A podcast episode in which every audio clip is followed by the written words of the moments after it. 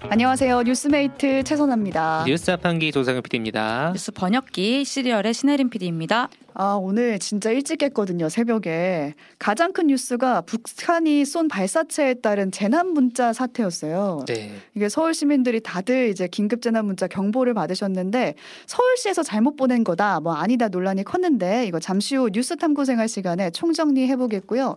이슈 잠시 기다려보면서 먼저 오늘 하루치 뉴스 근육을 키워보는 시간, 오늘 뉴스 완료 온유환으로 시작해보겠습니다.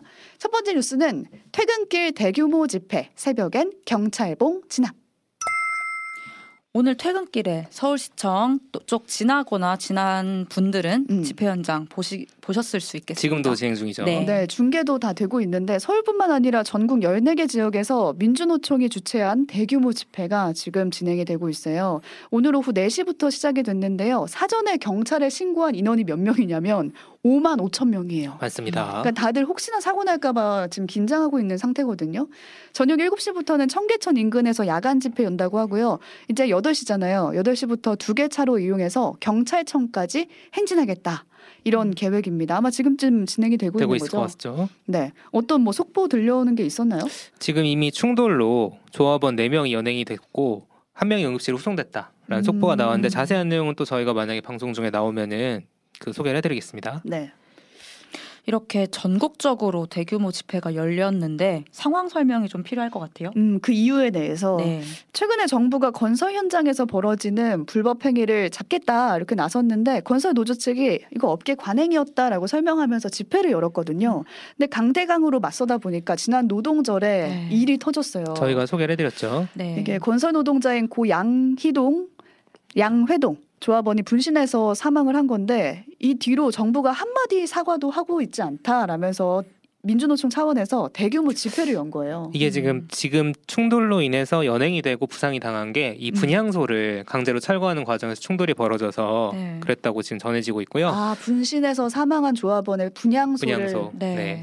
그리고 이제 예고가 됐다 보니까 저희가 이제 오프닝에서 선아 아나운서가 말씀했듯이 경찰도 대응을 고민하면서 캡사이신까지 동원할 수 있다. 이제 이렇게 예고를 캡사이신. 했었죠. 오랜만에 듣는 이름입니다. 이게 불법 행위를 하면은 최루제인 캡사이신 분사기를 써서 강제 해산시키겠다라고 경찰 쪽에서 밝힌 거거든요. 네, 이게 많이 아시겠지만 고추에 들어있는 어떤 매운맛 내는 화학 성분이잖아요. 이게 물과 알코올이랑 희석을 해가지고 이제 뿌리겠다는 건데 과거에 경찰이 시위 진압용으로 많이 썼고, 많이 썼습니다. 근데 마지막으로 쓰인 게 꽤 오래 전이에요. 박근혜 정부 탄핵 국면. 그럼 6년 전. 6년 만에 다시 등장을 한 거죠. 그렇죠. 3,800대의 장비를 준비했다고 합니다. 경찰이.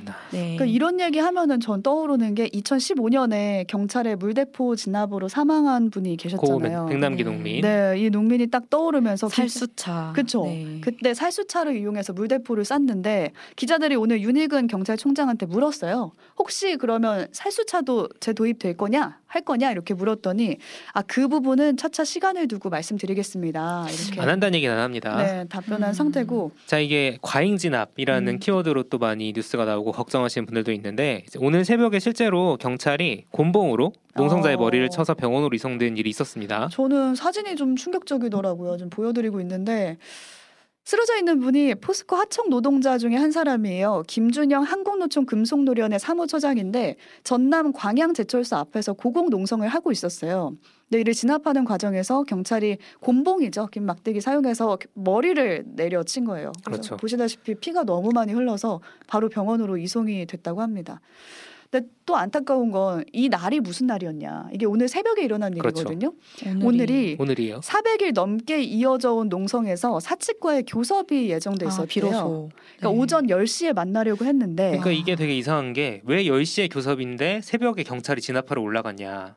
이 부분 이상한 거죠. 그러니까요. 지금 이 노조 측에서는 그걸 의심하고 있는 상태고 경찰 측은 아, 농성자가 위협적으로 저항을 해서 공격적인 진압을 할 수밖에 없었다. 이런 입장 보이고 있습니다. 보이고 있죠. 이 새벽에 있었던 일이 한국노총. 한국노총입니다. 지금 집회 열고 있는 게 민주노총. 그래서 네. 이제 노동자 집단과 정부의 갈등이 커지는 모양새인데 저희도 조금 더 지켜보면서 계속해서 중요한 뉴스를 전해드리도록 하겠습니다. 네. 네. 다음 뉴스로 가볼까요? 최악의 성적 야구 대표팀 경기 전 음주 의혹.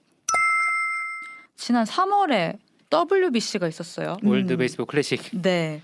본선 1라운드에서 우리가 조기 탈락을 했었는데 이때 분노하신 분들 많습니다. 네. 아, 생각보다 너무 빨리 못했어. 탈락해가지고 근데 그때 최악의 성적을 거뒀어요. 네. 근데 그 경기 날 새벽까지 소위 룸살롱이라고 부르는 술집에서 술자리를 가졌다 이런 의혹이 나온 거예요. 맞습니다. 그러니까 누군가가 온라인상에 글을 올렸고 건데 이제 유튜브 채널에서 어디선가 폭로를 했어요. 네, 저희 사진도 보여드리고 있는데 같은 내용으로 뉴데일리가 보도를 하기도 했어요. 대표팀 투수들이 모여서 호주전 전날에 술집을 찾았고 다음날 새벽까지 술을 마셨대요. 이게 호주전이 약간 한 수 아래다라고 해서 이길 수 있는 경기라고 다들 생각을 했는데 그런데 7대8로 졌습니다. 졌어요. 우리가 네. 졌어요. 근데 지고 나서 이날도 술집을 갔어요. 근데 다음 날이 일본과의 경기였거든요. 그렇죠. 일본이 약간 한 수이라고 봤죠. 그렇죠. 네. 일본이 우승팀이기도 하고 근데 일본전 성적이 4대 13이었어요. 그렇죠. 대패였어요. 대패. 네. 의혹에 의하면 이렇다. 그렇죠. 네. 네. 그래서 네. 근데 이게 보니까 다들 뭐 의혹을 안 믿는 눈치다라는 얘기가 나오고 있는데 그래가지고 한국야구의원회 KBO가 자체 조사에 들어갔다고 합니다. 네. 선수들에게 일일이 전화를 걸어서 1차로 사실 여부를 확인을 했대요. 근데 실제로 일부 선수는 음주 사실은 인정. 확인이 됐어요. 그렇죠. 아, 음주한 건 맞다. 근데 음주한 시점 우리가 말씀드렸던 뭐 경기 그렇지. 직전까지 마셨다 이런 시점이나 장소에 대해서는 그렇죠. 부인하고 있는 상황이라고 소위 룸살롱 같은 데였냐 아니면 그냥 일반적인 개방된 술집이었냐 이 부분에 대해서 의견이 갈립니다. 성적은 안 좋을 수 있죠. 근데 뭔가 지금처럼 뭐 룸살롱이냐 이런 것처럼 상식적이지 않다고 생각하는 행동이 있다면 비판을 받아야 될 포인트는 맞는 것 같아요. 어떤 기사에서 이런 표현이 있었어요. 그러니까 선수가 능력이 안 되는 거는 자기 개인의 그 뭔가 능력의 문제지만 그러니까 자질의 문제일 수도 있고 근데 이 술집에 가고 말고는 태도의 문제라는 거예요. 그렇죠. 되게 중요한 문제죠. 그러니까 지금 KBO가 사실관계를 명확하게 파악하고 규정에 어긋나는 부분이 있으면 상벌위원회 열겠다고는 했어요. 근데 술을 마신 장소가 쟁점이 될 것 같거든요. 그러니까 규정상 술을 마신 곳이 유흥업소로 분류가 되면은 상벌위원회가 그때 열린대요. 아, 이러면은 더 분노가 되는 건 알겠는데 그냥 술집에서 마셔도 안 되는 거 아닌가요? 경기 전날? 그래서 저는 이 기사를 보면서 아, 조사 결과를 떠나서 지금 비난을 피할 수가 없게 됐다. 국가를 대표해서 나간 경기에서 경기 전에 음주를 했다?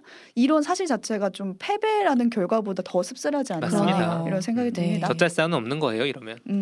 마지막 뉴스 가볼까요? 네, 하이브 직원들 BTS 활동 중단 전에 주식 팔았다. 말 그대로 BTS가 활동 중단을 알리기 전에 하이브 직원이 자신들을 손실 안 보려고 자사 주식을 팔아치웠다는 거잖아요. 이게 제가 기억이 나요. BTS가 영상을 만들어가지고 맞아요. 이제 찐 방탄 회식이다 하면서 이제 활동 중단을 선언했잖아요. 네. 막 아미들 눈물 흘리고 그 채널 통해서 그렇게 그렇죠. 활동 중단을 발표한 건데 전 세계 아미들이 엄청 아쉬워했고 근데 문제는 바로 다음 날 방탄 소속사죠 하이브 주식이 완전히 폭락했어요. 저 같아도 팔 것 같아요. 제가 주식은 안 하지만. 그러니까 대표 핵심 아티스트가 그렇죠. 활동을 중단한다고 하니까 그때 개미들도 막 패닉이 왔는데 하이브 주가가 어느 정도가 빠졌냐면 무려 25%가 하루 만에 급락을 했고 하루에 시가총액 2조 원이 증발됐다고 하는 거예요. 아미들도 패닉이었겠지만 주식을 가지고 있었던 개미들도 패닉이었겠다. 아미 개미 패닉. 네. 근데 이 와중에 하이브 일부 직원은 미리 주식을 팔아서 2억 3천만 원 정도의 손실을 피했다라는 기사인 거예요. 자, 이렇게 내부 정보를 이용하면 금융감독원이 철퇴를 내립니다. 그렇죠. 이게 하이브 소속 팀장을 포함해서 직원 3명이 이렇게 이용을 했다는 건데 악재성 미공개 정보를 이용한 거라고 본 거예요.